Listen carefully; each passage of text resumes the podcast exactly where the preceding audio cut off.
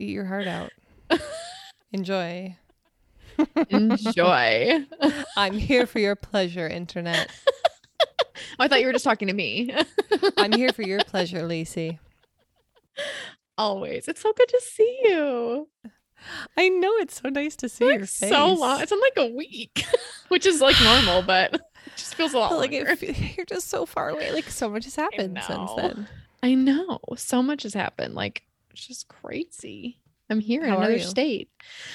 I'm good. Um I'm ready to close. You know, we close on Friday and once that's done, then Uh-huh. it just feels like okay, I don't It's have to worry about anything anymore. No, Yeah, I mean, yeah, I don't feel like So I have like anything the to one worry last about thing that's like hanging over your head, though, right? How are you? What's new in the Vashon world? Nothing. Um. Yeah, same old, same old here. The Same island old, is just old? not the same without you. Well, I mean, How could that's it very be? sweet. How could it be? We invite you to join us on our hunt for all things spooky. We're here for the tricks and the treats. I'm Elise, And I'm Haley. and, this, is Easy Bake Coven.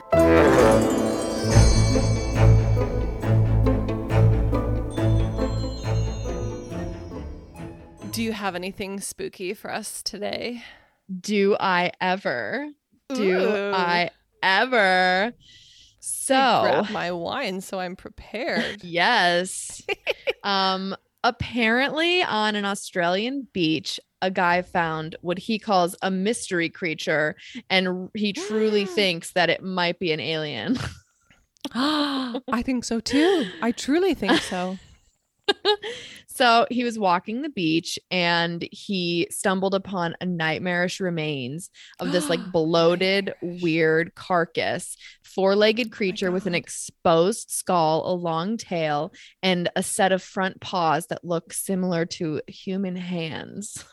oh my god. Um, He posted about this on Instagram. His handle is Tan Alex, T A N A L E X. Very classic Australian name. yeah, truly.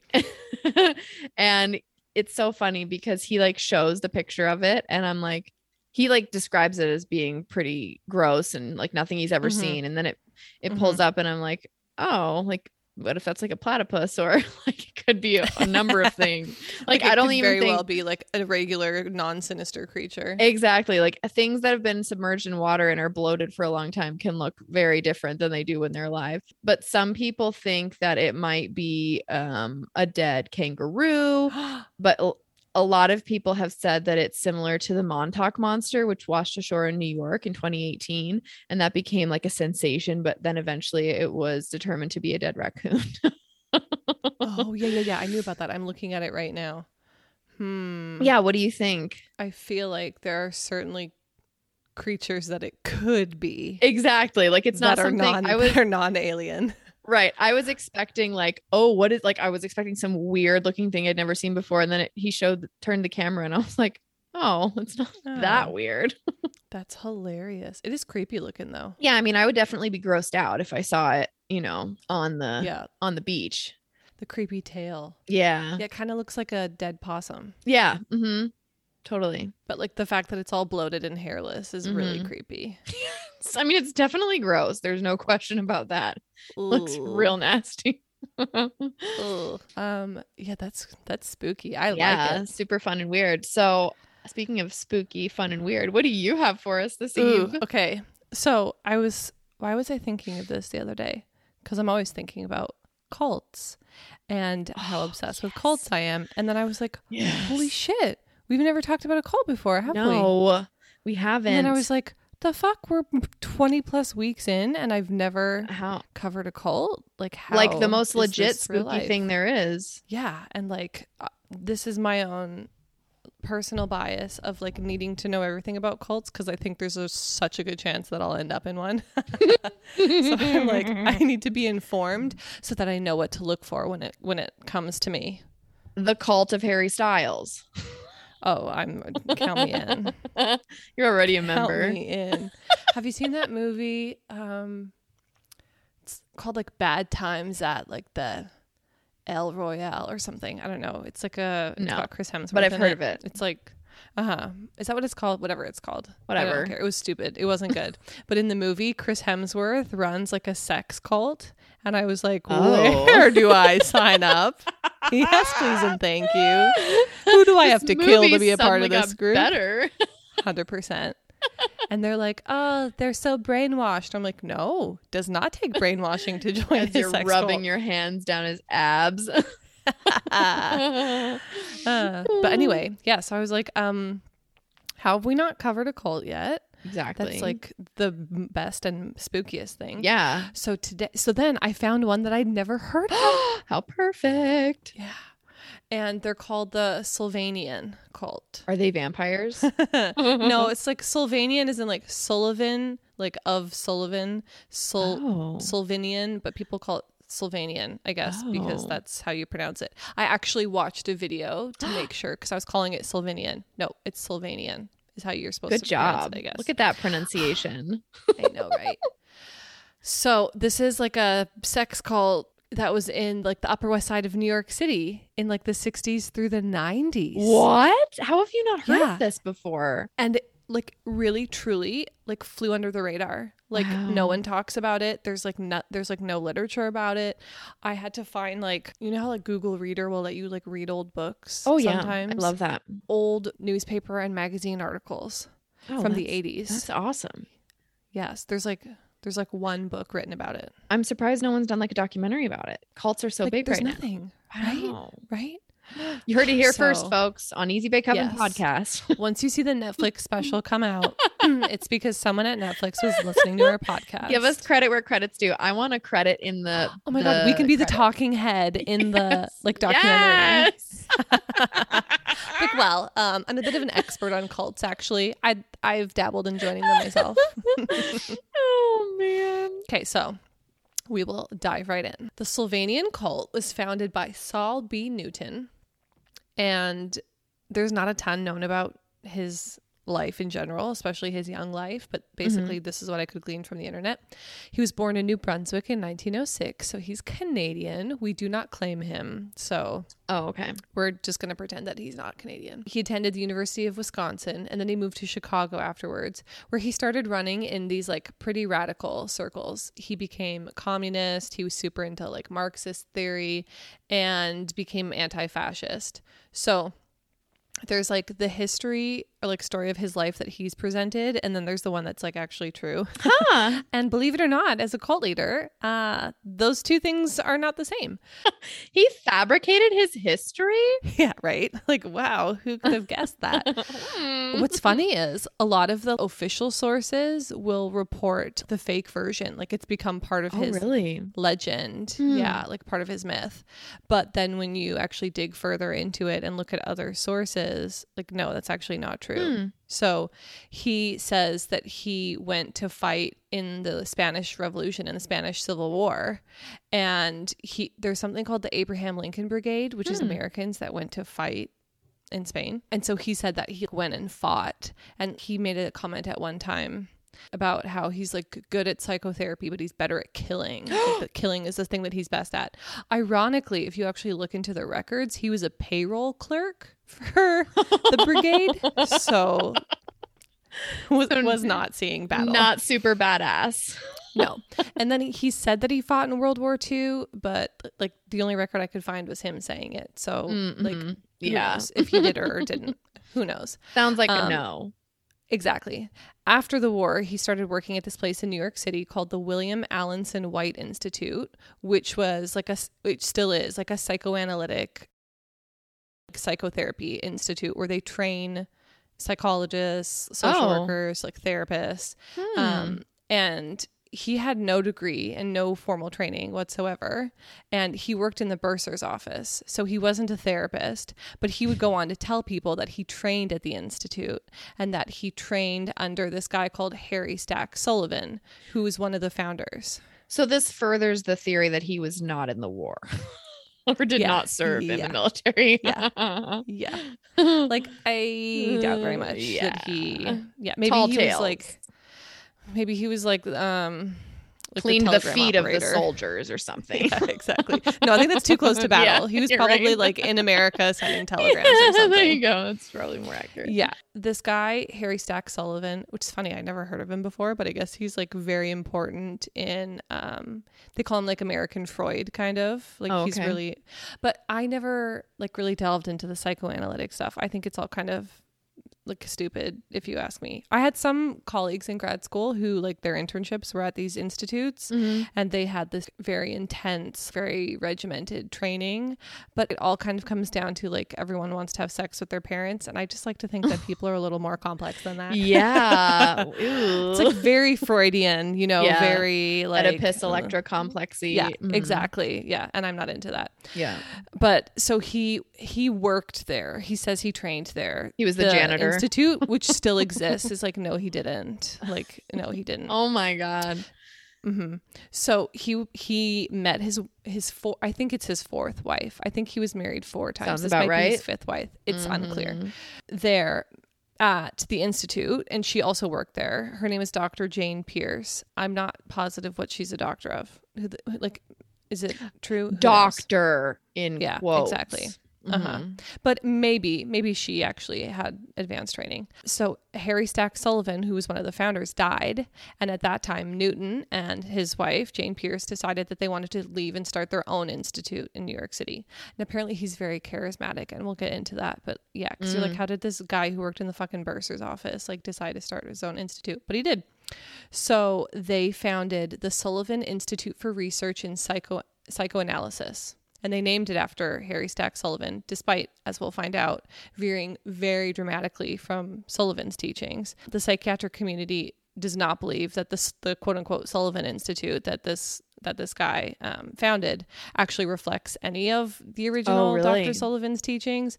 Um, yeah, basically, I guess original Dr. Sul- Sullivan said that um, the psychoanalysis of a patient has to be supplemented with understanding of the impact of cultural forces and the isolation that they created for the patient. So it's kind of like viewing like patient within their social context, which makes sense. And I think that that was sort of groundbreaking back in the day, which is kind of funny to think of now. Right. It's like, oh, people are affected by the world around them. Right. huh? Like, Hmm. How have thunk novel. Yeah. Right? So in 1963, Pierce and Newton co authored a book called Conditions of Human Growth. And that's basically like the Bible of their cult. That- That's like their hmm. playbook. And they say in their book that family socially isolates the individual from developing healthy relationships with friends, especially in adolescence and adulthood. Wait. So just to be clear, your family stops you from Yes. forming healthy relationships. That's what he's saying. Yes. Yeah, that's what he's saying. Uh huh. Okay. Look at you understanding their like gibberish. So there is like so much contradicting and confusing information about this group. Really, there's not a lot out there. And there's a few interviews from former members who left. And then there's a couple court cases that we'll talk about at the end. But other than that, there's like not a lot of information about this group. So some of this is probably not accurate, but it's kind of like pieced together Yeah. from what you could find. Yeah, and probably a lot of it is lies from Right. Himself. So they started this group in 1957, and their foundational ideas were basically the abolishment of the nuclear family and the idea that the source of all distress in someone's life is their mother. Wow. Yeah, yeah. So the purpose of their group as they pitched it to new like potential new members in the 60s and 70s was that they were expanding on the revolutionary promise of the 60s. Like we're going to keep the 60s going, free love and like, you know, everything's groovy, whatever. So what would They they, do like if a new mo- like what if a mother and her kid wanted to join? She's automatically a p- terrible person. Oh, we, we'll find out. We, yeah. Is that part of the Yes, yeah, contradiction? she is. It's like oh, Um, no, no, they literally Oh. took your kids away. Like they would, yeah. oh my yeah. god. It's okay, fucking I'm, crazy. this is not this is this is crazy. Yeah, this it's not like it's so shocking. When we get to the end, you're gonna be like, "How the fuck did we never hear about this?" Oh my god. I'm so excited. And maybe we should produce our own Netflix documentary. we could. We have a videographer. We have new Yes. journalists. yes. Netflix, here we come. Yeah, watch out. Mhm. What they promised is that members would find a social circle of like-minded people who were, and this is true, mostly well-educated, mostly secular, mostly leftist, lots, a lot of Jewish people who were committed to a brand of psychotherapy that that sort of mixed radical politics and sexual liberation. That's kind of how they branded it. Like this is what will pull you in, kind of. So I have a question for you as a therapist. Uh-huh. Um, you know, I know that there have been times in history for therapy that like therapists have kind of pushed a certain thing. Like I know like in the Uh-huh. 90s they had a lot of regression therapy where oh maybe you were abused as Oh, a yeah, kid yeah, or maybe you just don't even remember it but Oh, it actually totally. happened. Mhm. so- like stuff gets like hot and trendy in therapy. Yeah, exactly. So do you know if there was like a specific kind of trend in the 60s that was like hate your mother or is this just to this group in particular? I suspect that it's sort of starting to look at person and environment more Mhm. and like what sort of impacts you and like nature versus nurture Mm. and the idea of viewing someone within the context of their relationships. And that was sort of a thing. And then they just like took it to the next Oh, okay. level. So they were kind I of just think. exploring that for the maybe the first time and then they took I think it so. to a Uh-huh, to, darker place a whole new level. Yeah. Mhm, mhm. Mm. Another way that they kind of attracted people is that they lived communally. Mm. And in New York City, it was really expensive to live. sure. So that was sort of attractive. Oh, cheap rent. They would Right. have 12 people in one apartment kind Holy of thing. cow. Yeah. And they also did the very classic cult tactic of preying on people who have nowhere else to go. you Oh, know, like widows, runaways, students who are just looking for something like groovy and radical to be a part of. Yeah. So it sounds like, by most accounts, it actually did start out pretty chill and pretty groovy. We'll talk about this guy, Paul Sprecher, a lot, and he was a member who left. Hmm. Um, so he's like talked pretty openly about his experience. And so, like, we have a lot of good quotes from him about Oh, like cool. what was going on there. An inside source. He'd recently graduated from Harvard when he joined, and he was just looking for new roommates. Like, he saw a posting about like an apartment that you could live in, and he joined in 1974, like basically by accident. His quote is, I found this group, and it just so happened that all of them were in Sylvanian therapy. He says, It was this incredibly neat experience for a newcomer in New York City. Suddenly, I had a social life. There were women who wanted to date me. We spent the mm. summer in Amagansett. It was very loose in those days, just people hanging out in apartments. So it sounds like at the beginning, it was like, yeah. pretty Like a hippie like commune. yeah, like cults often are, right? Yeah. Um, the timeline is at times like kind of wishy washy and a little bit unclear. And some people have like since changed their names and stuff like that. Mm. So I'm going to like try to go chronologically, but it's a little bit challenging. So if Okay. I fuck up, I don't know. If there's a Sylvanian cult scholar on here, you can correct me. I was just gonna say nobody knows about it, so no one No can one say you're wrong. Mhm. So in 2003, this woman named Amy Siskind, who was raised in the cult, be, she wrote a PhD dissertation on her experience. oh shit. Um, but like it wasn't like a narrative. She studied it from a sociological perspective because she was studying sociology. So Hmm. cool. Um, I'm so guessing she I decided find to study that because of her crazy experiences, eh? Totally. Yeah. Totally. And I guess her um dissertation was published as a book, but I couldn't find it electronically. Not shocking. But I did find an article written in 2005 by a social worker named Daniel Shaw, and he wrote sort of like a review of what we as um, like mental health care providers can learn from her dissertation. What are things that sort of stand out that like social workers, therapists, psychologists, Mhm. psychiatrists should look at? So this is a quote from him, and I feel like it kind of summarizes how crazy it's going to get.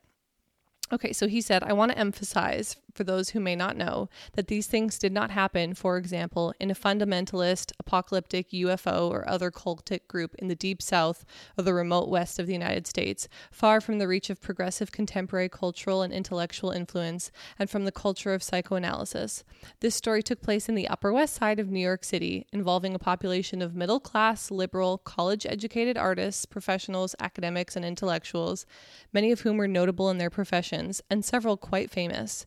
At the group's peak in the 1970s and 80s, Siskind describes how hundreds of patients lived communally in large apartments and saw their therapists several times a week. The second tier therapists were current and former patients of Newton's and the other founding leaders. The patients saw the senior and junior therapists not just for therapy, but also at meetings, classes, legendary parties in the Hamptons with plenty of drugs and alcohol, and in bed. Patients were told to spend as little time as possible with anyone not in the group and to carefully schedule every minute of their time to be with other group members. They were encouraged never to sleep alone, to experiment and sleep with anyone and everyone in the group. They were taught that families, especially mothers, are toxic. Pressure to cut off contact with families of origin. They were told that if they did not, they would likely become hopelessly mentally ill and end in suicide. Patients were discouraged from marriage, and some mothers in the group were persuaded to have children raised by others in the group. In the 1970s, parents were expected to send their children to boarding school as soon as they could afford to, so as to have as little contact with their own children as possible, Oh and thus not poison their child's development. Mm-hmm. Okay. Much of the above was justified on the theoretical premise, quote unquote, derived from Sullivan's work, that infants react to their mother's anxiety, viewed as being cultural in origin, by restricting their own development, by splitting up the self into good me, bad me, and not me parts. Children raised by unconscious, overly anxious parents, according to Newton and Pierce, contributed to the endless perpetuation of a sick society, a culture of convention and malaise. okay. Wild. I have eh? a couple things I need to get out. Tell me. Tell Okay, me your reactions. First, so these therapists they were seeing were therapists directly underneath Newton and Sullivan, like taking yeah, their yeah. notes because, Yeah, and yeah. this was under the therapist that was Newton, which wasn't a therapist at all. Yes. Okay. 100%. All right. And then second, um, they were sleeping with their therapist. Is that correct? Mhm. we will dive into that, but yes, they certainly were. okay. And third, how many fucked up kids there are Right. from these parents who sent them to boarding school Right. and or took away all communication because of these horrible Mhm. quote unquote Mhm. therapists. Oh my god. Yeah, yeah. So in the 60s, there were a number of prominent people who were part of the cult scene for a period of time. And it sounds like they didn't all necessarily live in their communal living, but they like went to th- therapy from quote unquote therapists from the Oh cult. my So Jackson Pollock, you know the painter, Yes. he was a part of it. What? um, a writer named Richard Price, who I guess is really famous, but I'd never heard of him before.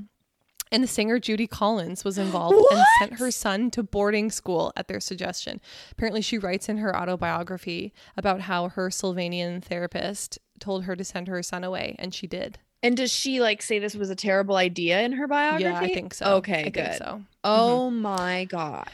Yeah. So at that time, it was like pretty rowdy, and the group was really famous for their wild parties. This is a quote from a former member. The parties were a complete zoo. There'd be 300 people. You'd walk in, and it was like a throb.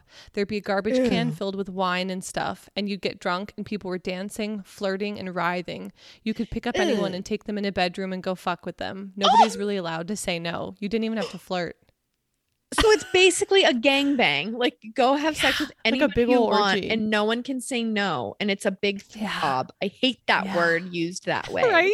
I know. I was like, oh, And God, writhing. never- I'm like, please stop using these words. Why is this so synonymous with so many cults? Like we're all just gonna have. Remember, there's that cult. I don't remember what it was. It was on a Netflix documentary where they would go into rooms and they would like beat each other up and like writhe and like be naked and then have sex. But it was like, like Oh, um, what was that?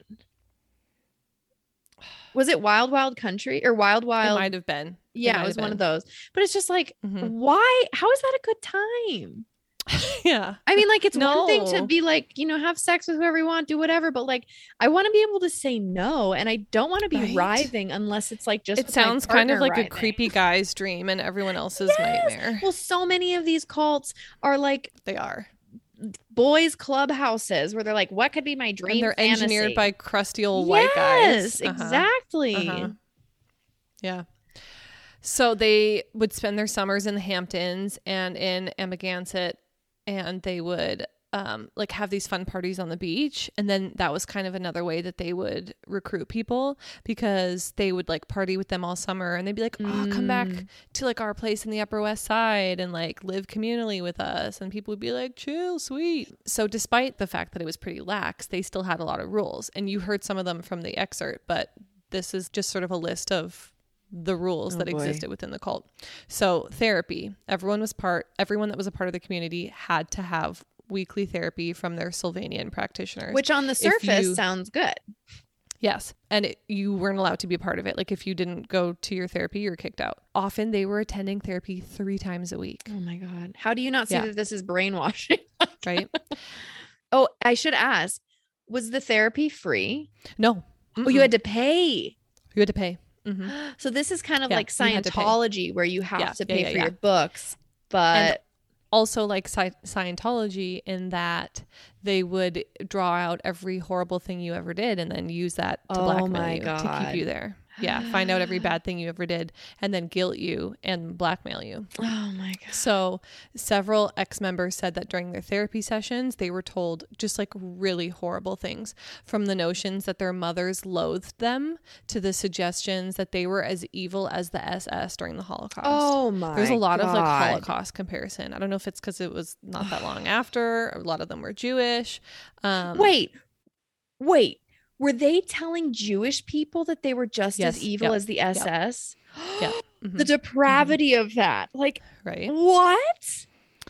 So these two guys that we'll talk about a lot because they ended up in these court cases, so they've like spoken a lot. Um, Paul Sprecher and Michael Bray both said that during some of these obligatory meetings, their therapists would show them old childhood photos. Well, first they would encourage them to go home for a final goodbye, and they'd say, when you go home for the final goodbye with your family, um, bring back f- like childhood photos. We want to see childhood photos.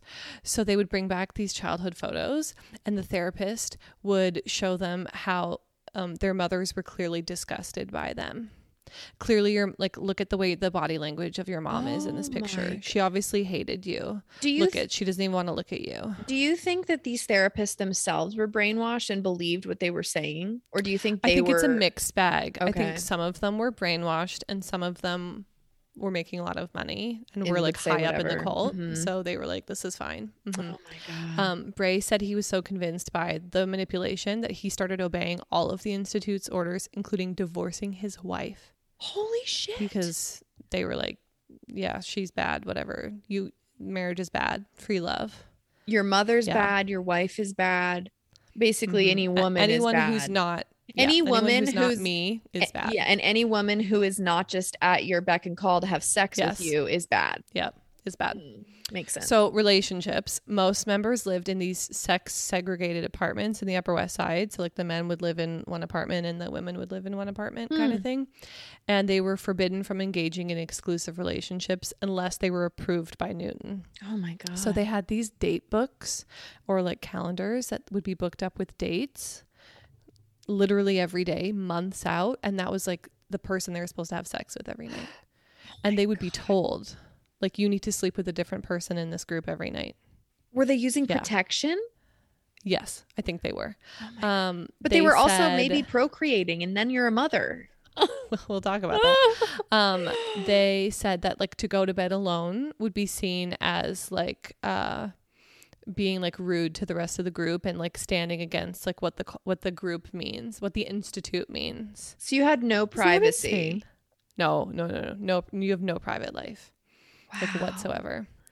At some point during the cult, and it's like a little bit confusing to me, but I think she changed her name, so that's why. Um, Newton married this woman named Helen Fogarty, and she was actually a licensed therapist, and she quote unquote studied at the institute.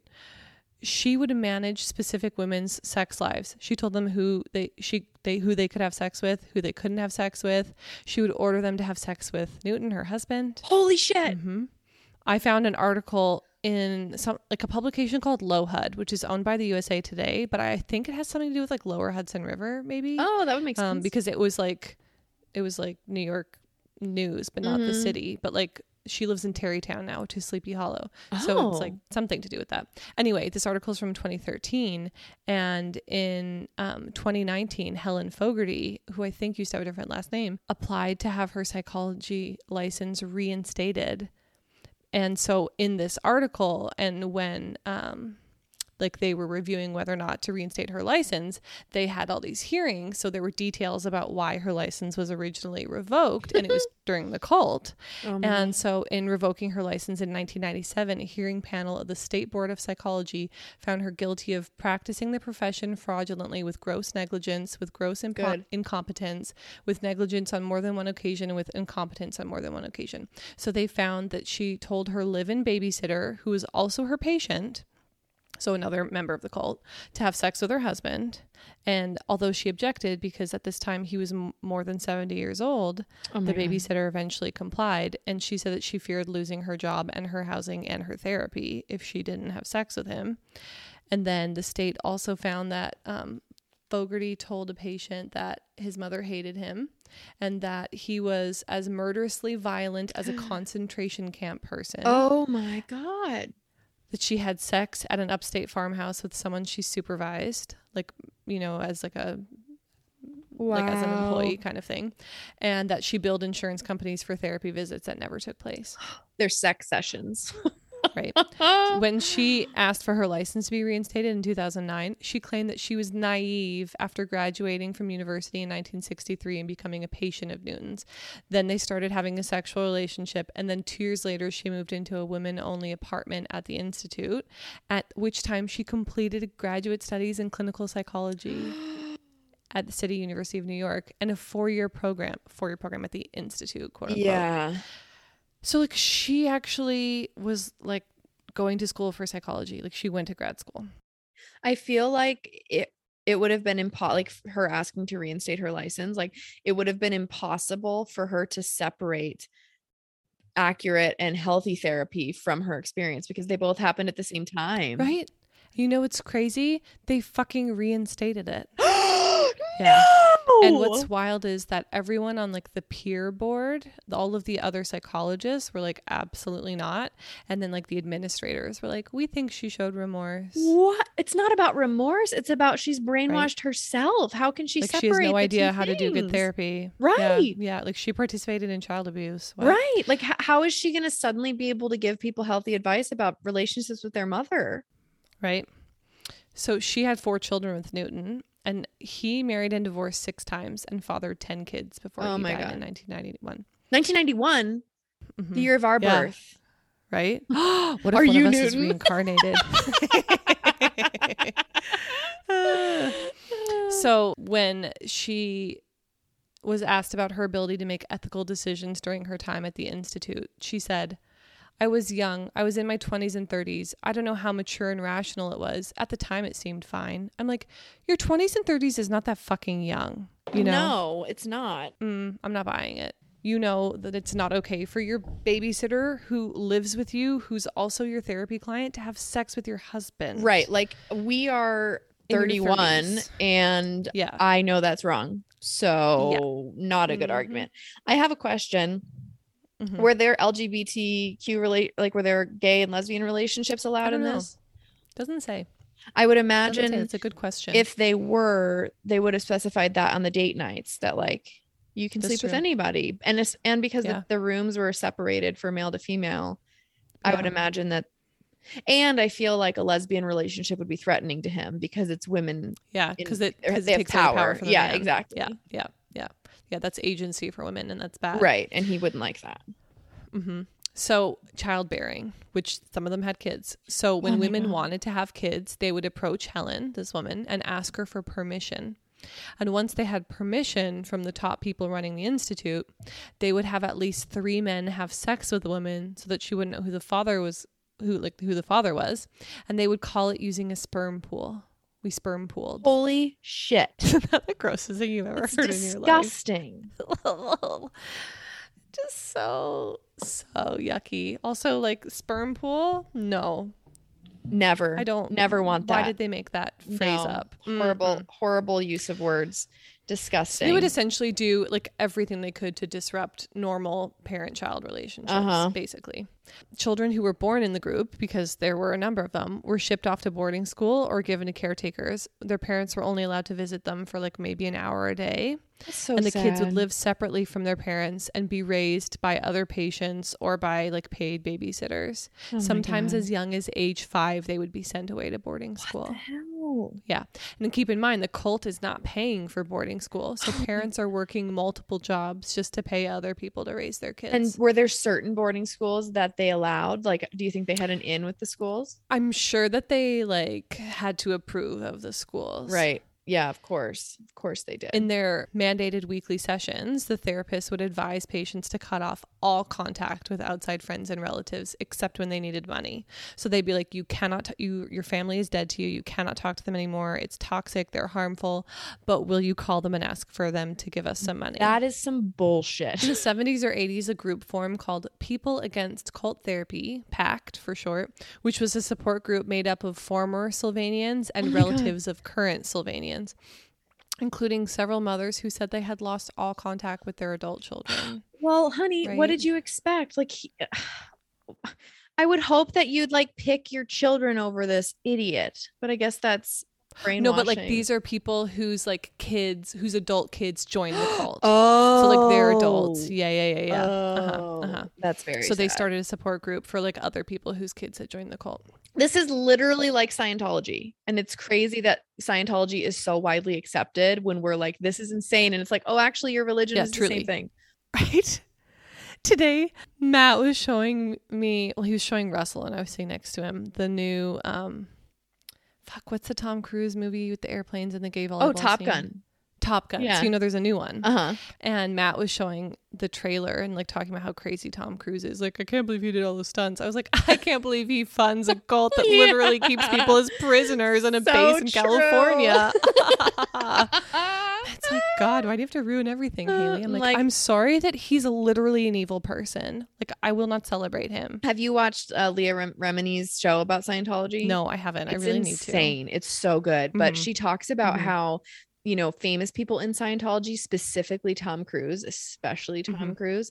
He has every person that works like in his house, like be Yep. it a cleaner, Yep. be it. They're all chosen by the cult, they are right? all chosen by Scientology, so that he's literally always surrounded by Scientologists. They give him. He gives them so much money. He's like their most important asset. Yeah, Like, well, they need to protect him at all they costs. know and keep him in the cult. yeah if they lost tom cruise it would be Yeah. like maybe game over for them and so they can't But they have his secret that he's gay, quote unquote secret that he's gay, so he'll never leave Right, he'll because never then they'll leave. bla- they blackmail they will him. out him Yep, which is so fucking sad. Like, it's okay that you're gay, Tom Cruise. Just leave the fucking cult. Just it's not admit worth it.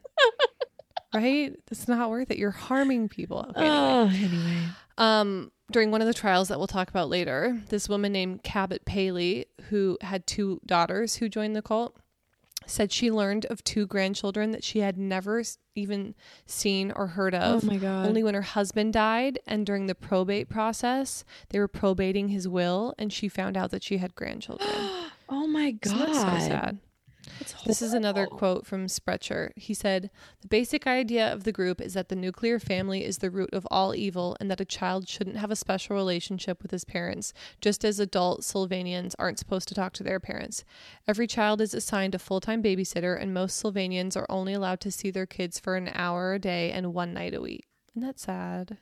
i don't i guess i don't really understand like if you think the core well I was going to say, if you think the core problem is parents, then why Mhm. wouldn't you have them be adopted? But then they'd have different parents. So you think Yeah, that a yeah. nanny, a random just think, like, nanny, Other random adults need to raise them who like don't have a like a parental Right, but relationship with them. I just think the the anxiety of the parent is what ruins the kid, is what they're saying. I just feel like it's curious that you'd still have them have a relationship at all with Yes. their parent because, yeah, it makes no sense. right. It's all about control, you know. It's just really all about control. I wish we knew like what they could have chosen anything, you know. Right. I wish we knew, and I'm assuming we don't because you said there's not a lot known about him, what his mommy issues were, because know, obviously know, there are some deep, deep Yeah, they're plentiful. Yeah. Mhm, mhm. like any other cult, they had complete financial control over their members as well. So they basically took all the money that was coming in. They charged them for therapy, and there were cult members who were working like two or three jobs. And even then, the cult leaders would instruct them on which jobs they should take, which jobs they were allowed to do. Did they provide them food and stuff at their homes? I don't know. I'm not sure. Hmm. They would find members who did things that they disapproved of. Like if you showed too much interest in your own children, $10,000 fine. Wow. Yeah, other times they would like receive orders disguised as requests to provide hundreds of thousands of dollars to the cult to assist in their own personal growth. Like it will help your like psychological journey if you donate $100,000 to our cult, to our organization, to our institute. Wow. So as they got more and more popular in the mid 70s, like at times there's like 500 people in this group. Wow. The group started taking on a very authoritarian nature, even like more and more, like less and less chill, more and more scary. A lot of people attribute this to the departure of Dr. Pearce and the arrival of Newton's next wife, Joan Harvey, who was a soap opera actor and an aspiring stage director. So it hmm. was her idea to buy this like theater company and merge the therapy group with this politically progressive theater collective called the Fourth Wall. Huh. And in 1978, the troupe, which then became the entire organization, signed a lease at a theater in the East Village. But the previous tenants, I guess, like didn't want to be evicted. So they were like, we're not leaving. So hundreds of Sullivanians took over the space, destroyed the sets, trashed these people's belongings. Oh my god. Assaulted people. Three of them ended up getting arrested, three of the Sullivanians. Sprecher said that all the members were invited to come down and occupy the theater. The cops came in the middle of the night and we had barricaded the doors. It was very exciting. Saul wanted to teach people how to stand up to cops. He liked that kind of confrontation. Wow. Just like a power hungry freak. Yeah. So it's kind of unclear to me, but I think that Joan Harvey divorced Newton and remarried another member of the cult. How because that allowed? It's repeated, right? So this is like another thing in the cult. There were like all of these marriages that were for like health insurance and like legal benefits and like tax benefits. Mhm. People weren't actually like married to one another as like a couple, but just married to like oh. share benefits or like for other reasons like that. So I think maybe I don't know. Maybe they just like fell out of love. Maybe they weren't actually in love. I don't know. Huh. But I think she married another one of the leaders because over and over, like in a few different articles, it says there were four main leaders, which was Saul Newton, his wife Helen Moses, who I think is Helen Fogarty. I think Oh, that she right. changed her Mhm. name. And I think that Saul's like birth name might have been Moses, and that's maybe why she took it. Joan Harvey, and then a man described as Joan Harvey's husband named Ralph Klein. Hmm. So yeah, people like there were fraudulent marriages and open marriages and like I'm so it's kind of surprised convoluted. that they would let women be leaders. Yeah, yeah, It's a little I- I- shocking yeah, to I me. know. hmm hmm Maybe because they felt like they could align with the female followers better. Oh yeah, I guess that you would know, make sense. like they had like that own because Mhm. like the head honcho is still a dude, you know? right. Like the women still report to a man. Mm-hmm. The like leadership's tendencies for erratic behavior finally came to a head in 1979. Have you ever heard of the nuclear meltdown at Three Mile Island in Pennsylvania? Have I don't think so. No. What is Okay, that? I'd never heard of it either. So I guess in 1979, there's a nuclear reactor in Pennsylvania which had a partial meltdown. oh God. It malfunctioned. Yeah. So it was a partial failure and it was addressed and it was fine. But for a hot second, people were like, is there going to be nuclear fallout? Like, Chernobyl, about to yeah. Be? Yeah. Yeah. Like that's what they thought might happen. Mhm. So if you're in a cult who has a leader that's becoming increasingly paranoid, like this was Oh yeah. very scary for Mhm. them and and we'll see he started getting more and more paranoid so the group migrated to orlando to await the destruction Oh. of manhattan they were like manhattan's going to implode or whatever. It's going to be part of the fallout. Like we need to get the fuck out of town basically. So like at the time i think the leaders were kind of doing like a doomsday apocalyptic message Uh-huh. and they were like we need to leave here because like this is the end of new york city. Wow. they go down to Florida for a few weeks and then like nothing happens. The Right. like, obviously. reactor is stabilized. There's Mm-hmm. no issue. And so I kind of think they returned with their tails tucked between their legs a little bit. Like it was kind of embarrassing. And did they still Um, have all their apartments and stuff? Uh-huh. Uh-huh. Yeah, they just Oh. went for a few weeks. Oh, okay. But they like acted like it was this big thing, like we're fleeing the end of the world. But the whole Florida. go.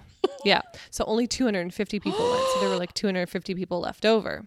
so did so they just like said that. take the most important people and leave the others no, I think some behind? people chose to stay. Like they didn't think it was Oh. that big of a deal. So Mm. then the people who didn't go with them were like totally ostracized and anyone who talked about the incident at all like were they were kicked out like we don't talk Oh, about this thing because you're happened. making us look stupid. exactly sprecher said this was the moment that the fourth wall smashed closed it was very scary so apparently for months after the incident members with geiger counters you know the things Oh, that yeah. like, Mhm. radiation levels I only like, know about the- that because I play Fallout 4 and they have Geiger counters. there you go. Matt, i used to watch matt play fallout it's got a great It's like soundtrack. the only video game that I, yes, it totally does. I, I used to sing along to it. Um, yeah, so they would walk around with Geiger counters. They would um, test the strontium levels in their milk. I don't even know what it means. What? They started their own food co-op, Oh and boy. parents started sending care packages with recommended food to their kids at the boarding schools. Oh, They started having like their diets regulated by okay. the cult. Wait, I thought the whole reason you shouldn't have a relationship with your mother was because of the It's paranoia of anxiety. and anxiety. And hello, Uh-huh. like you said, Mhm. things don't line Mhm. up. No, because it's all fucking bullshit. Right. Power. right? So, another guy that we're going to talk a little bit more about in a minute, named Michael Bray, gave an interview where he said that after the Three Mile Island incident, this is his quote paranoid beliefs and distortions of reality began to set in, particularly among Saul Newton and Joan Harvey. He said that the group had recently acquired a resort in the Catskills. So, they had, by the end of this, $12 million worth of real estate. this is in Holy 80s dollars. We're in the wrong business. We should start a cult. Right? They had a place in the Hamptons or something like that. They had a resort in the Catskills, and I'm like, oh my god, does it still exist? Because all I want in my life is to buy it and live. Yes. There are so many cults in the Catskills. Actually, it's kind of crazy. No wonder I'm drawn to there. right. Oh, maybe I should stay away. and then they had two uh like brownstones in the Upper West Side, which I guess it wasn't a great area then, but now, holy shit. Anyway, Hmm. so they'd recently acquired this resort in the Catskills, and they sent Bray there to build a. This is a quote: "Secret steel-lined room with quarter-inch plates, so that Joan Harvey could edit her film without interference from interference from the CIA."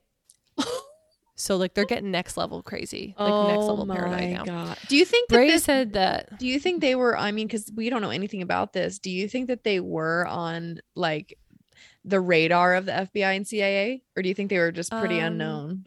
It's funny because when you look back at like about, like a lot of this stuff, Yeah. like 100% the CIA was watching. Oh, really? um um like some some cults and stuff like that but i kind of doubt i doubt Right. that They didn't maybe they knew like who they were it was like a group of interest or something but like cia wasn't like tapping their phones or anything right. like that Right, right, right. bunch of idiots on the upper west side no Rich idiots. right they're like whatever so bray said that he didn't buy into the surveillance panic but he still remembered feeling really important that they gave him this special mission to go and like build this special secret room. He said there was the technical manpower of succeeding at this task subsumed under this desire to be approved of. It was a suspension of critical thinking. And that pretty Mm. much sums it up, Yeah. like how all these really smart people could fall victim to this. Another one of his jobs was to oversee the fleet of school buses and motorcycles, which the group kept just in case they had to escape Oh from some dire emergency. So they're like the next level paranoia at this point. you know, I try to think about like how could these really intelligent, wealthy Mhm. people fall into this? Mhm. And part of me wonders if it's because it's easier to give responsibility to someone else. Like if you just become overwhelmed with your life and now there's this figure. Uh-huh. Tell me what to- to do. yeah, tell me what to do. And you're you're this is the psychoanalytic institute. exactly. I can let go of Oh, responsibility. my life will be better if I just don't talk Right. to my mom anymore. Nothing's my fault. Right. And you must know because you've gone to school for this. So of course I should listen Yeah. to you. Yeah. Exactly. Yeah. Um, he said, We had a very planned out escape route that involved walking to the George Washington Bridge. In terms of the leadership's children, it meant putting them in backpacks and riding them out in off road motorcycles, Oh which we had about six of. Wait, So they had a whole like escape plan, Wait, but what about Yes, the yeah, 500 people? right? This is the this is just for like the upper echelon, but then they had school buses for everyone else. Oh, good. so this is how they get out like the elite children. I'm just picturing Hagrid on a motorcycle with baby Harry. I'm like, they were gonna put the kids in backpacks. I'm like, were they all newborn babies? Have you ever heard of Right, SIDS before? A backpack? What? So Like, many if bad they were ideas. grown children, they wouldn't fit. If they were Right. small enough to fit in a backpack, they probably wouldn't survive it's in a fucking backpack. literally Hagrid carrying Harry to the dump, the house, the Dursleys. So yeah, they had twelve million dollars in property. Catskills Resort, house in Vermont, two buildings on the Upper West Side. Dang. All of this wealth came directly from members who were instructed to contribute most of their money for the benefit of the group. Did members get to use the resorts or the brownstones, or was it all just for the They- uppers? so apparently, in the olden days, in the beginning, in the 60s and 70s, they would go like party at their properties. But Mm. then they said by the end, it was like labor, like work camps almost. Jeez. Like to go build these properties that would like protect them from the end of the world kind of thing. hmm So Amy Siskind, the one who wrote her dissertation, said that by the 80s, Newton was becoming more and more frightening and violent. It was around this time that he actually started exhibiting signs of dementia, oh, which further explains his paranoia. Mm. She said that he had this idea of how to deal with people who were against you, and his idea was basically intimidation and violence. There were many incidents throughout the history of the group of intimidation. So then she gave one example. Um, her current husband, or I guess current when this article was written in like 2006 or something, um, was a former therapist, Michael Cohen, who attempted to leave the group in 1985. And as he would he would later testify in court, two Sullivanians, one of them Newton's son, tracked Cohen down and assaulted him in the Union Square subway stop.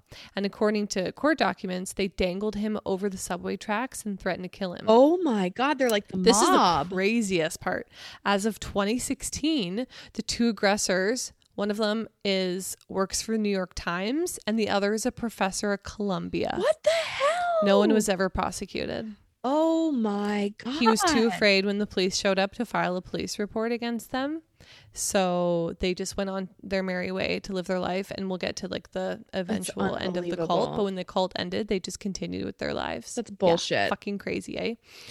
Then on July 29th of 1985, a group of cult members broke into their neighbor's apartment because they thought that the neighbors had poured paint onto their building and they wanted revenge. And apparently, if you go to this building in New York, you can still see the paint. on their brick Really? What co- do you know what walls. So, color the paint was? Add that to our stop. Yes. Was it No, red no, no. blood red paint? That would make sense. I wish. I don't think it was, but maybe it was. Maybe. So they said that the neighbors had point had poured paint onto their building, like to like slight them. Oh my god! Like get over it. and they wanted revenge. So they dressed up in dark colors and wore like caps over their faces, like what pulled hats down over their heads, Like whatever, and robbers. Beat, yeah, and beat the people with sticks. They slit open mattresses. They smashed the sink in their toilet. They smashed the TV. Um, one of them said that it was like a West Side Story story, like Oh theatrical my God. production. Oh, that makes And they were all sense. like getting like They want to be because they were fucking theater actors. troupe. Yes. Oh my god. I didn't even dive into their whole like theater troupe, but they would put on like propaganda shows basically about their Marxist kind of values. And they would go pick people up from halfway houses and homeless shelters and bring them to watch their shows and try to like bring them into the cult. And they said mm. that some of the people would work two jobs. They'd get off work and they'd have to go straight to fucking theater rehearsal Oh for their my propaganda God. shows. Yeah. They beat up their neighbor. The next day, the neighbor came to complain, and apparently, 12 of them went outside and beat, he was like a teenager, and like beat the shit out of him to the point where one of the cult members broke four of his knuckles on this kid's face. This poor kid. And apparently, the kid was too afraid when the police showed up to talk to them. No, no, no, I'm fine. they were literally like a mob, a mafia. Yeah. For what? Like they're just getting themselves amped up. They're just in this weird paranoid bubble. Right. You know?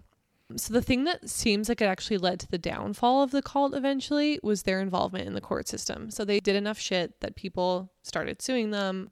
And It's always the was it. same routine. It's like they can't have enough power, so they have to just keep Yeah. reaching for more and more. Yeah. Whereas if they Uh-huh. just were happy with what they had and laid low, They just fucked off. People Yeah. were leaving people left them alone from the 60s Right. to the late 80s. Oh my god, I can't believe it lasted that long. I forgot it Right. lasted that long. Oh my god. Uh huh.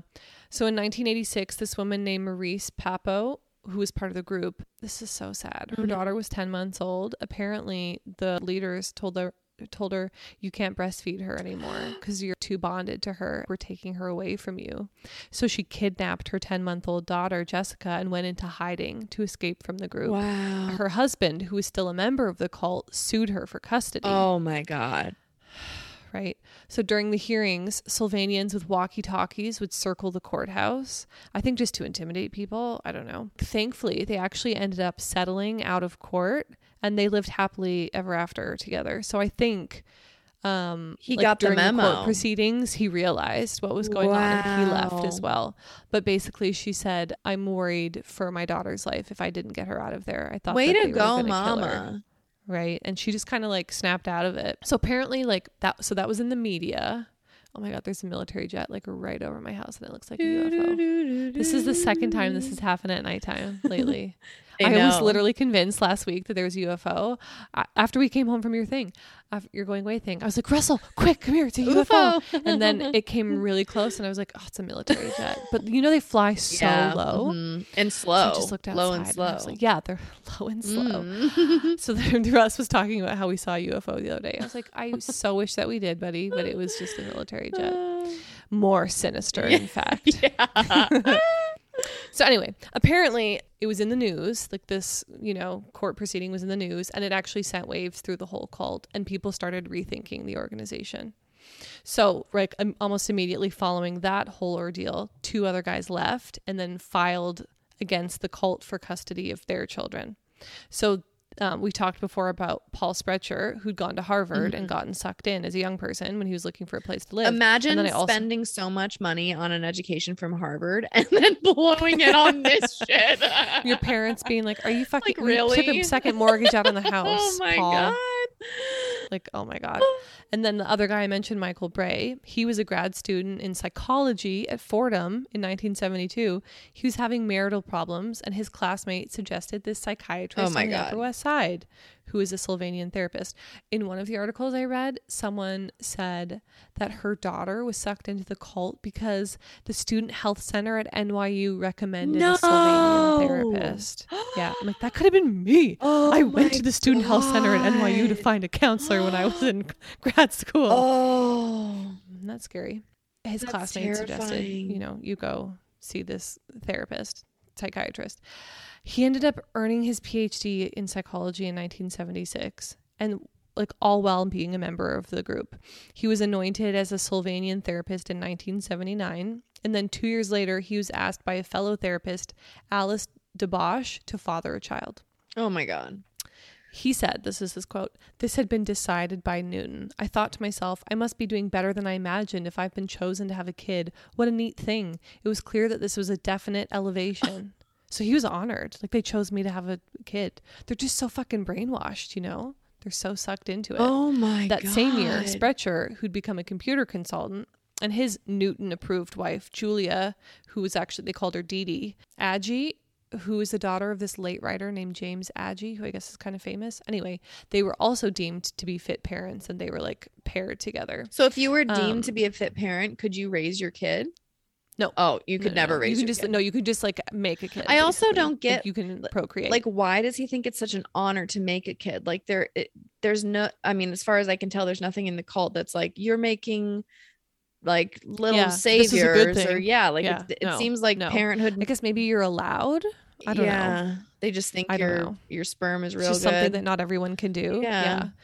Um, this is a side note, but apparently when Sprecher and Dee Dee started getting close, Newton started dating her just to basically be like, I Oh, can. i've got the I power can. bitch I can have sex with her too. Mhm. Yeah, exactly. nice guy So Bray and Sprecher both say that like all the parents there, they were permitted to spend like maybe an hour with their babies, Oh and the rest of the time the kids were attended to by these Sullivanian babysitters. He said, "We were all in such a th- Bray said we were all in such a thrall to Newton. If he had told me to drink the Kool Aid during during those years, I would have done it. This is a guy who's a fucking PhD in psychology. can you imagine if you'd entered the cult at the beginning and you were with it till the end like losing Like, oh my god, 20 to You're 30 lo- years of your Yeah. life yeah. to this and then Mhm. coming out of it and realizing like wow i'm an idiot these two guys, Sprecher and Bray, ended up living together in a in a brownstone in Brooklyn while while they were going through these court hearings, these court proceedings, and um, it was so sad. One of them said like we were like in it, you know, like we were totally brainwashed, and then we fell in love with our kids. That's the big mistake that we made was falling Oh. in love with our babies, and then like realizing oh like normal human emotions was your mistake Exactly. Yeah, Mhm. yeah. Um, so Sprecher left in 1986, and he took his ex-wife Dee Dee to court for custody of their five-year-old son, and then Bray filed for custody of his five-year-old twin daughters, who remained behind with Debosch when he left. Dee Dee actually had an older son who she had lost custody of in 1976 because at the time a judge ruled that the cult wasn't a good place for a child to be raised, Hmm. and somehow they just kept this quiet, like it wasn't a big court proceeding. And there's a quote in his ruling where he said that she loved her son, but she spent more time with her therapist. wow Just like crazy. Somehow, yeah, that didn't really make a big splash, but these two cases were elevated to the state Supreme Court. Good. So they got like a lot of media attention. Th- this is where I actually found the most of the information about the cult was when these two court proceedings were being covered. Uh, it was kind of like blew up in the media. Oh, okay. So there was like a New York Magazine article, New York Times article, People Weekly article. It was like oh wow a little bit more. and what year was this Uh, like 1988, okay 1989. Mhm. So during the trial, a lot more came out that people hadn't heard before. Most of it I already mentioned, like the idea of the different sexual partners every day Yeah. and therapy three times a week and the therapist yelling obscenities at you, therapists having sex with their patients, therapists making $100,000 a year that all the other people are paying for. Oh, Um, I'm actually surprised they weren't making more than that with three sessions This is in late 80s. oh, money, right. That's a lot. Yeah, yeah. I don't yeah, know yeah. what that is now. Yeah. Yeah. more than they Um, deserved. That's how much it is. Yes, 100%. So it sounds like it's kind of unclear, but it sounds like the structure was like the four leaders at the top and then nine or so therapists underneath them who all the rest of the people had to see every week. And then they would report back, the nine therapists, they would report everything they learned to the four people up top so that they had like maximum control over everything. Like So all their here kinda like sessions, Scientology. They reported. yeah. So like any dirty little secret that you shared, Oh they would know. man. Mhm. And did do you think the patients knew that? No. You think they had they thought they had patient doctor confidentiality? Mhm. Wow. During one of the trials, a clinical social worker with the Jewish Board of Family and Children's Services, who worked with a whole bunch of survivors of the cult, said, This is his quote Trust me, this is the quintessential cult. If you went in a dictionary and looked up a psychotherapeutic cult, their picture would be right there. What all cults have in common is self appointed charismatic leadership, control over the lives of members, from careers to education to sexual relations, the denial of privacy, and the rampant use of deception and fundraising.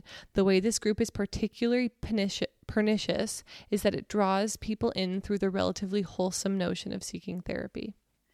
Man. That Right. that's pretty So- poignant. Uh huh. During the trial, even more ways that the group had become kind of extreme and paranoid during the 80s also came to light. So the leaders were already paranoid, and then the AIDS epidemic Oh started. no. And at that time, they didn't really know how it was spreading, right? Well, that's So, ironic because it's from just having a lot of sex with Right. lots of people, and you're doing that Like if every one person in their cult had it, they'd be fucked. Cult members were required to carry beepers at all times so that they could be located. so they all look like a bunch of nerds. Um, Exactly. they were required to follow extreme AIDS prevention guidelines, which included washing their dog's paws after walking them outside. oh man. Hmm The members were forbidden from eating at restaurants within a 50 mile radius of New York City. Special sinks were set up for members to use after being out in the street. They had to remove their shoes to come inside. Sex with anyone outside the group was absolutely forbidden. Basically, by the end, it sounds like every single action of every single day was completely controlled by the group's leadership. Now, I searched and searched. For the life of me, I could not find the outcome of the two trials. I found like a bunch of articles when the trials were taking place and like that this was happening, but I have no idea what I bet that's not end. by accident. I bet Mhm, someone. I mhm. mean, all these people have a lot of money. I bet someone paid Yeah, somebody yeah. something to make it. Did they? hush, Yeah, and like, did they settle out of court? Yeah. Like, whatever happened. But that's bizarre I that they were so high custody of the profile. And Yeah, like there's nothing. And then this is probably like the most anticlimactic ending ever, but basically the group just like fizzled out. In December of 1991, the founder, Saul Newton, died at the age of 85 at Methodist Hospital in Brooklyn after fighting Alzheimer's disease. He died of sepsis, so he got some infection. And between the court hearings in the late 80s and him dying in 91, that's like basically the last that you hear of the cult. There's no big kaboom, like it blew up, they didn't get raided. It's pretty It's like, amazing it that died off. that he had so much power, like him Right. alone, because with his death comes the end of it. Even he even had so much power when he was losing it through Mhm. Alzheimer's. I also read somewhere that there were whispers that his ex-wife who married the other guy in the cult had continued their own practice from New Rochelle. So like that they were in the greater New York City area and had like continued Well, I was going to ask you, like, do you think there are Mhm. still practicing Sullivanian maybe therapists? like maybe that's why there's nothing about it like maybe that's why there's Right. no like explosive end That's and maybe that's why there's not more articles or blog posts from people who survived it and left right. maybe they all just kept doing it until they died but their kids weren't a part of it because they sent their kids away Wow. and it just died with them maybe Hmm. yeah so Well, it's really I mean, but basically like he died that's all you can find about it. Wow. I mean, I know that there are, I mean, we talk about this all the time jokingly, like daddy issues and mommy issues that obviously we Oh, for all sure. have.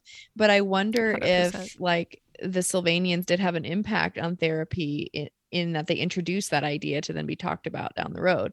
Mhm, Um, mhm. Because I know that therapists explore that a lot and rightfully so, because it is a real thing. Yes. Yeah, yeah, yeah. Totally. But they just took it yeah, to like a your parents extreme. impact you. Right. The answer is not to never see Right. your parents again. Right. Well, I think we we see that all the time in like things that we do or say or experience that are like, oh, this is because of my parent, or you know, Yeah. these little issues I have are maybe because of my parent. Mhm. You know, Mhm. um, as much as we love our parents, like, there are things If that it's not your parent, it's going to be whoever else is like Right, raising you. Like if it's not your parent, it's going to be your dorm mom at or the school. lack of a parent, like that can have Yeah. just as Yeah, much of a yeah, negative yeah. effect as probably bad- worse. Yeah, exactly. I mean, look at kids who are adopted. Like they have, they might have great adoptive parents, but then when they realize their parent gave them away, it's like, what was wrong with me? Why didn't you want me? it's a whole void. yeah. And so Mhm, imagine if you mhm. had no yeah, you parent. have to deal with your mommy and daddy issues, Right. regardless of whether mommy and daddy are there. Right. Truly. right. Well, I mean, it's not like your mom died and then suddenly any- Right. like your relationship with her became perfect Right. and holy and you never had any doubts No, or questions. no. Like you Right. still ex- I know have that- a relationship yeah, exactly. with her. Well, and Mhm. that like even if your parents have messed you up, at some point you have to take responsibility for yourself and for the choices and decisions that you make. Like you have to Mhm, work through that Mhm. that issue.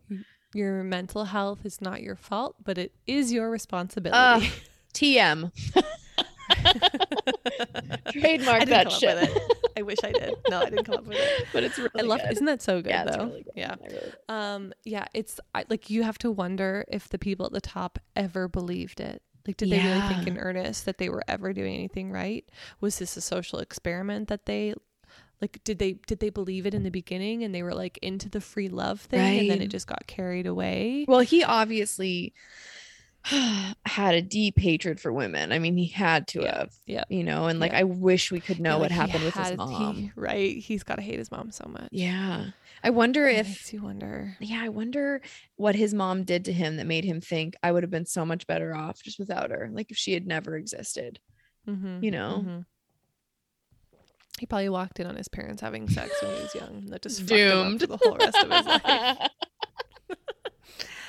wow, that's fascinating. Yeah, I'm really shocked that you know what? I bet there is no documentary because, like you said, they probably continued the practice and they don't want it they out. exist to this day. What And if they're rich. what if their theater troupe became a production company and they own the rights to the Harvey story? Weinstein. Boom, Jew, oh. Jewish person who used to be a Sullivanian controls the story. Oh my god. we just uncovered it. Why does every conspiracy theory end devolve into Jewish people run the world and they're in power? How are we becoming anti-Semitic? Ugh. Right, every single one. EBC needs to clarify. We are have not. no anti-Semitism, and it is like all. not a judgment that this was a mostly Jewish group. They themselves proclaimed that they tended to be a majority Jewish, and Harvey Weinstein is bad because he's a rapist and not, Not because he's Jewish. No. And we said it was horrible that like they I were need to being compared that. to SS members. That is like the newest low I've ever Yeah, heard. like what the fuck? But truly though, like maybe, maybe it still continues to this day, and they're all like rich and powerful, Right. and that's why it's like a, a- an it. actual legit Oh theory. my god, if we okay, if we get assassinated, if either of us die mysteriously, like if Elise gets quote unquote attacked by a, A bear, bear? that leaves a bullet A hole in bear? her head. Yeah. And I get quote unquote poisoned by my husband. That's debatable. He drops. poison me. So just look into it. I if will. either of us dies suddenly, Yeah. like look into it. Because it could be that we're assassinated by the Sullivanians. Yeah. Stay tuned. eh? yeah, that's really crazy. That's a nuts nutso I story. can't believe I never heard of it. I know. That's bizarre. Especially having lived in New York and like being into creepy Right? things and Yeah. Consider myself a pretty spooky bitch. I wonder on the Upper West Side. how many people like what is the domino effect from that of people who've been messed up, you know? Oh yeah, the intergenerational trauma of Yeah. that. Yeah. Well, and um, one there's like a couple quotes, but nothing really explicit about um like potentially child sexual abuse. Oh, I was actually wondering about that. Like, wouldn't surprise me at all. mm-mm. Yeah. especially if it was like Mhm. you're you can't say no and I can have sex with you whenever I want. Mhm. Like it just would make sense Mhm. that Mm-hmm. there were Yeah. kids Yeah. being molested. Oh, Mm-hmm. Mm-hmm. woof. Well, I'm glad I ended on that little. Oh, by the way, you just throw one more detail. Oh, one more, there. a It'll ruin your night. just a nice little end Hope cap. you're not listening to this in the morning Little- because it'll ruin your whole fucking day. nice little nightcap there. um, so we should probably have something sweet.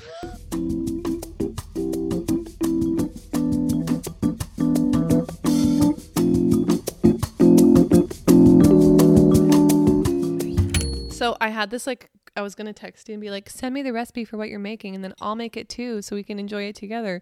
And then the day went to shit, and as it was, I barely made it to this in one piece. So what I did was I made myself some cookie dough to eat while you talk about what you made. So about that.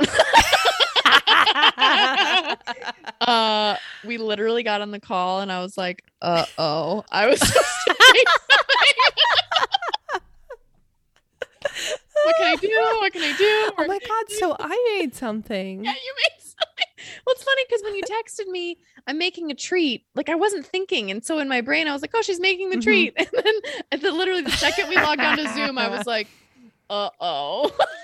That is so funny. So- like the time that I forgot to look up a current event. yep, yep, exactly. So what do you eat? What are you eating over there, Lucy? So I kind of thought I could, you know, just say that I was gonna bake some some of these, but then I thought, you know what, I'm just gonna be honest and say that I totally forgot. um, I have these. If if anyone here listening is gluten free, I'm not, but I just love these. When Why I would you ever be unless you had to be? I know, but oh no, these are good.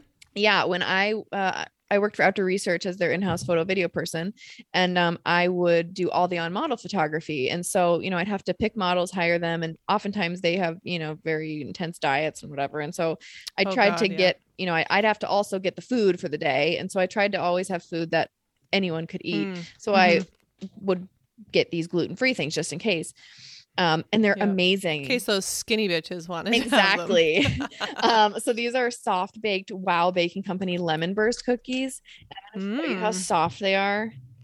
They just- Show me. oh, they're like very I- tender. yeah, they're so good. So if you're gluten free, I mean, even if you're not, they're real Mhm. good. Okay, so when we were driving on our very long drive to Alaska, I saw all Mhm. of these big, bright missing signs along the road, and I was like, "Oh, wow. what's this about?" And then I Mhm, looked into mhm. it, and I was like, "Oh man, this is a Is really this in Canada? Is this Highway of Tears? or well, so what's interesting is that it's along the Highway Mhm. of Tears, but her parents, she's not native, she's white.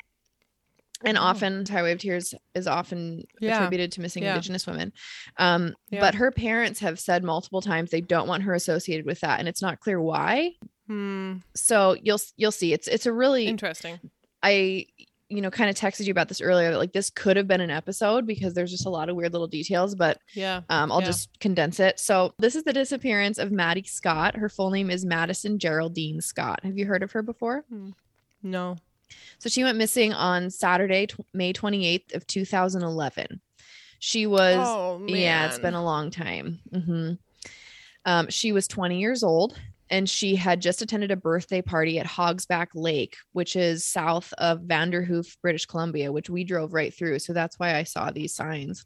Oh, crazy. She had planned to spend the night camping with a friend, and that friend left during the night. And some of the last, so this is like a, a big lake. It's like, I think 122 acres. Why did her friend leave? She was with a boyfriend. They were drunk, and she was just like, I just want to go. And she asked Maddie to come with her, but she just said, No, I'm, she was already in her sleeping bag. She was tucked in, and she just said, I'm just going to stay here for the stay night. Here. Exactly. And then her Oh, friend her friend left. So um she is described as a vivacious, fun-loving, playful, social girl. It wasn't uncommon for her to change plans last minute like if she had plans to go hang out with a Mhm. friend last minute she'd say oh no i want to go to a Mhm. party but it was very uncommon for her to be out of touch with family and friends for a long period of time Mm-hmm. she was caring and affectionate And people say she was willing to give the shirt off her back. She wasn't really interested in No. academics, but she did really have a love of, nice things. Like at the campsite where she went missing, they found really nice motorbike stuff. And she, this is a weird detail, but she'd recently just gotten a new iPhone. She Mhm. was single at the time of her disappearance, but there was a guy that she was really into, and he was at the party, but he had told her that he wasn't interested in being with her. He just wanted to be friends. And Hmm. there was another guy who was interested in her, but she wasn't interested Oh, in no. him. He did it. And well, yeah, it's questionable. And I guess he got a little Mm. bit huffy in private um, when she said that she wasn't into him. That bothered him. Oh, But hmm. They it always does. they said it he'd been put through the ringer. Um, that's like in quotes that they'd, you know, just investigated the hell out of him, trying to see if it was him who Oh. was responsible. okay, sorry. And they don't think that it was, but we don't know. Please don't sue me for defamation. Right. Well, I didn't say his name, so it's fine. There we go. Um, did not defame anyone. according to her father her cell records indicated that she had an incoming call at 12:30 a.m. on May 28th the night of the party quote from a young guy we know they didn't say his name Hmm. So she was going to the party with a girl named Jordy Boldock and they actually did a lot of investigation into her this is the girl who left with her boyfriend Oh, the girl who left her there. hmm And they had Jordy take a lot of lie detector tests. But what's interesting, Mm-hmm. and she passed them all, they said she aced them. But it, Mm. it said that lie detector tests can't be used in court in Canada. And so it's, That doesn't surprise me. Yeah, they're not super reliable. no, they're not from everything I've seen and read. But they Mhm. wonder if they were just using them to try and uh, intimidate them or what have you, and Mhm, maybe get a good mhm. lead. But she passed with flying I think colors. that's like where they're the most useful is if you Mhm. feel like you might fail and you like the your behavior around taking the test. Maybe. Exactly. They did Yeah. find blood in Jordy's sleeping bag, which was weird, but then they attributed Weird. it to like a cut on her ankle. And she said that it was actually from a school trip she'd taken years before. So it was just like old dried blood that was found in Oh. her sleeping bag. But the family of Maddie did hire a private investigator to look into Jordy because they felt like Wow. it, there was some foul play or something going on Mhm. but they haven't found anything with Jordy, although they do suspect foul play was a part of this, obviously. Yeah. So there was apparently a second party that occurred on that same evening that was over twice the size of the party that she disappeared at. Her sister was at the second party but didn't see her there and they didn't want to report that she had been at the party because she was underage and they didn't want her to get in trouble. But her tent was flattened at the second party and the person who flattened it was identified and questioned by the RCMP, but they thought that they didn't have anything to do with it.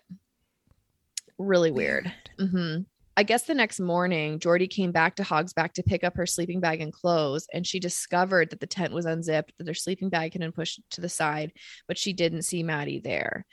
Uh, the party host reported that he saw Maddie's tent when he went to clean up after the party, and he saw that it was zipped up, but he didn't check to see if she was sleeping. And of course, the next morning, she's just gone. Now, what's really weird Oh, is that the only things missing, or a lot of things were left that belonged to her. The only things that were missing were her phone and her keys. And there was no sign of disturbance, there was no sign of footprints Mhm. And so they they surmise that she had to have left willingly in a vehicle like they Mhm. talked about theories and they said you know if she had been um, taken by someone she didn't know or if it had been sexual in nature she probably wouldn't have gone willingly. They would have just taken her where she was. But if she Yeah. knew the person or if she felt like there was a reason to go she would have thought okay i'll take my keys and i'll take my phone because i'm coming back here.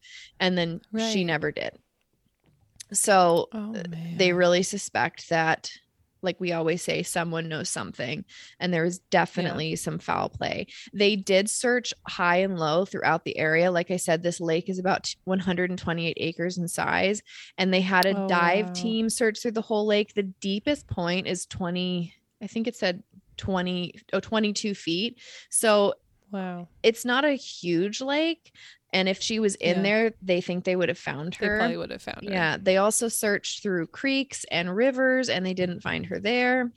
Man. So it seems like she got into a vehicle and left with someone and they're not really sure what happened. I'm like, I would be curious about the guy who called her that they knew. Right. Because why would Mhm. someone be calling her in the middle of the night? And that's the Mhm. last person who ever called her. And they Mhm. suspect she got in someone's car and was never seen again.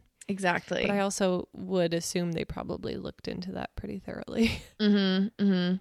Like I said, her parents wanted to fight strongly against having her name on the list of the Highway of Tears disappearances. Hmm. But what's interesting is Mhm. that there are at least two disappearances along that corridor under similar circumstances, and that women disappeared, items of value were left behind, or had some similar characteristics. These women who had the similar characteristics were Bonnie Marie Joseph and Anita Florence Thorne. And Bonnie Marie's Mhm. wallet was found with an uncashed check near a lake near Fraser Lake. And Joseph was last seen hitchhiking outside of Vanderhoof. Oh, interesting. Yeah, very interesting. So, you know, it seems like it could be possible that someone picked her up, but I don't know why she would go with someone in the middle of the night. Everything that was Yeah. supposed to be still in her truck was still in her truck. All of her camping gear was still there. So, So her vehicle was there, Mhm. but her keys were gone. yeah, she had taken her keys. Yeah, Weird. but her truck was there. And Uh, then you think like, oh, did she hear an animal outside or something and get, like, get spooked? But why would she take her keys then? Right. Why wouldn't she just go run in her truck? and drive away. There was one rumor that suggested that a guy named Friebjørn Bjornson, sorry, messed that up, maybe was involved in her disappearance. Uh, this rumor started after her friend Jordy was interviewed on 48 Hours and said that Maddie and Bjornson were involved and that he was, quote, bad news. Um, Oh God. yeah, but what's weird is that he was murdered himself in 2012 in Oh shit. Nakad Nakazdali. Sorry, that's real bad. No, I'm not even going to try it again. Um, but police Uh-huh. also don't think that there were any significant links between the cases, and they don't think that he necessarily had anything to do with it. So Wild. um, there is currently a still. You know, this was in 2011, and there is still Mhm. a $100,000 reward out for anyone who has any information about her disappearance. She's just, she looks like a happy, fun gal. Look at that picture of her So sad. so sad 20 years old she was five foot four. She weighed about 160 pounds. She had ginger colored hair that was shoulder length. She had a bird silhouette tattoo on the inside of her left wrist and that was supposed to represent a falcon and she had a left nostril piercing. Anyone with any information about the disappearance of madison scott is to call 1-800-222-8477 you can also call the RCMP at 250 567 2222. Uh, There is a hashtag called hashtag find Maddie. Um, and they say until we have answers, we won't stop looking. It's just that simple. So you can also visit solvecrime.ca if you'd rather use uh, an online tool. But really sad, weird story. And um, it was weird to be driving Yeah. through that area, you know, to like pass by. see- yeah, Yeah. yeah, like right where she went missing, Exactly. and see a missing person billboard. That's crazy. Know. Well, they weren't even billboards. They were like square signs that were like on the side of the road. Like, oh. Yeah. you think her parents put them up? yeah, it wasn't. I mean, they So sad. they were like nicer than just like a cardboard sign, but it Yeah. wasn't like, and it was like in the middle of the woods. It wasn't like I, we were on a wow, highway. We were just in the middle of nowhere, and I saw these big signs. crazy. Yeah, it's Also, kind of scary because you're like, oh, is there a serial killer here? Right, exactly. Yeah, very mhm. weird and sad. And, you know, I hope that her parents are able to get closure. And like we said, all like we say every episode, Someone knows something. exactly. Like there were only, I think it said 50 people Mhm. at that party. So come on, Yeah. you know, fess up. Mm-hmm. So sad. So yeah. Wow. keep your eye open. Just one. keep, your, me. keep your eye open. When when I when I um need coffee in the afternoon, Uh-huh. Like Russ, I I gotta go get a coffee. We gotta get in the car. How come? No, Mama, I don't want to get in the car. Like, you know what happens if I don't drink coffee? And I'll go like, and, like close one eye and I go, I'm gonna turn into a. He'll go, a Grinch. I'm like, yep. Except one time, because I always used to make that joke Uh-huh. in like mid 2020. I'm gonna turn into a Grinch, Russ. I'm gonna turn into a Grinch. And then one time I was like, Russ, remember what happens if Mommy doesn't drink coffee? I turn into a gr. And he goes, a gray whale. I was like, okay, that's a little rude. I don't. That's offensive. Um, it's funny when you say whale. 2020 because you know, we were just unpacking a bunch of stuff and putting things on the Mhm. bookshelf. And we found this little journal that I forgot I'd even tried to start. And it was at the beginning. the of- beginning of yeah, the pandemic? beginning of the pandemic. Cool. And I obviously didn't stick with it. Like I don't stick with any journal I ever start, which is so sad. no, me neither. Um, but the last entry, the last line in the entry was everything sucks. and I was like, nailed it. I didn't need to write anymore. You- That's you didn't need to write anymore. You summed it up. I think I know what your good thing is today. What? What do you think it is? I was just guessing that you moved to Alaska in the past week. what a guess. How did you know? Ah, was I right? Is You're right. Yeah, that is a good thing. Um, it best friend. yeah, I just have you this like sense. best you friend know? sense. um, yeah, it feels so good to be back. Everyone is so friendly and kind, and Mm-hmm. it's funny because when we were here for the inspection in February, Mhm. it was you know very snowy and gray, and we couldn't really see much. I mean, we could see Mhm. some mountains, but you know we knew some were But there. you couldn't really see the mountain that you live by, right? No, but here's the thing. It's been remember you said in your video, "There's a mountain right there. You Yeah, just can't see it." But what's incredible is that Palmer, the town we moved to, is Mhm. literally a bowl surrounded by mountains. Like if you drive to the town of Palmer, you can't look anywhere without seeing mountains. Like you're just surrounded by these huge ranges. And when we were leaving the Very house cool. this week to go to the store or whatever, we're driving Mhm. down the road and there's this huge mountain that I was like, oh my God, I didn't even know that was there. Like we've driven this way before and we didn't see this. Crazy. So Mhm. it's very exciting to be near mountains and to see mountains. And we saw our first moose in the yard today, and Mulder went So crazy. cool. Um, He was so good though. yeah, he was Ben. I can't believe he just stayed right there. I there. know, he- Do you think he knew like this is dangerous? well, I just think he's a huge scaredy cat. yeah, that's good though. like we were on the ferry, you know, before we moved, and Mhm. there was a horse trailer next to us. And Mulder's never seen Mhm. a horse. And he's only seven months old. He hasn't seen a lot of the world. right.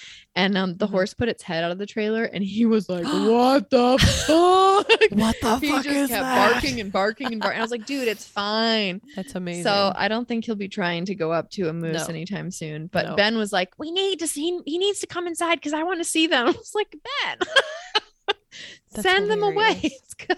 yeah, we don't want them to come. I don't want the them house. coming up. I mean, there is moose poop like They will trample exactly. There is moose poop Mhm. like all along the property, like near the house, like up close to the house. So, um, but yeah, Mhm. every they've gotten comfortable. Oh yeah. I mean, no one's been here Mhm. for a long time, so they're very used to it.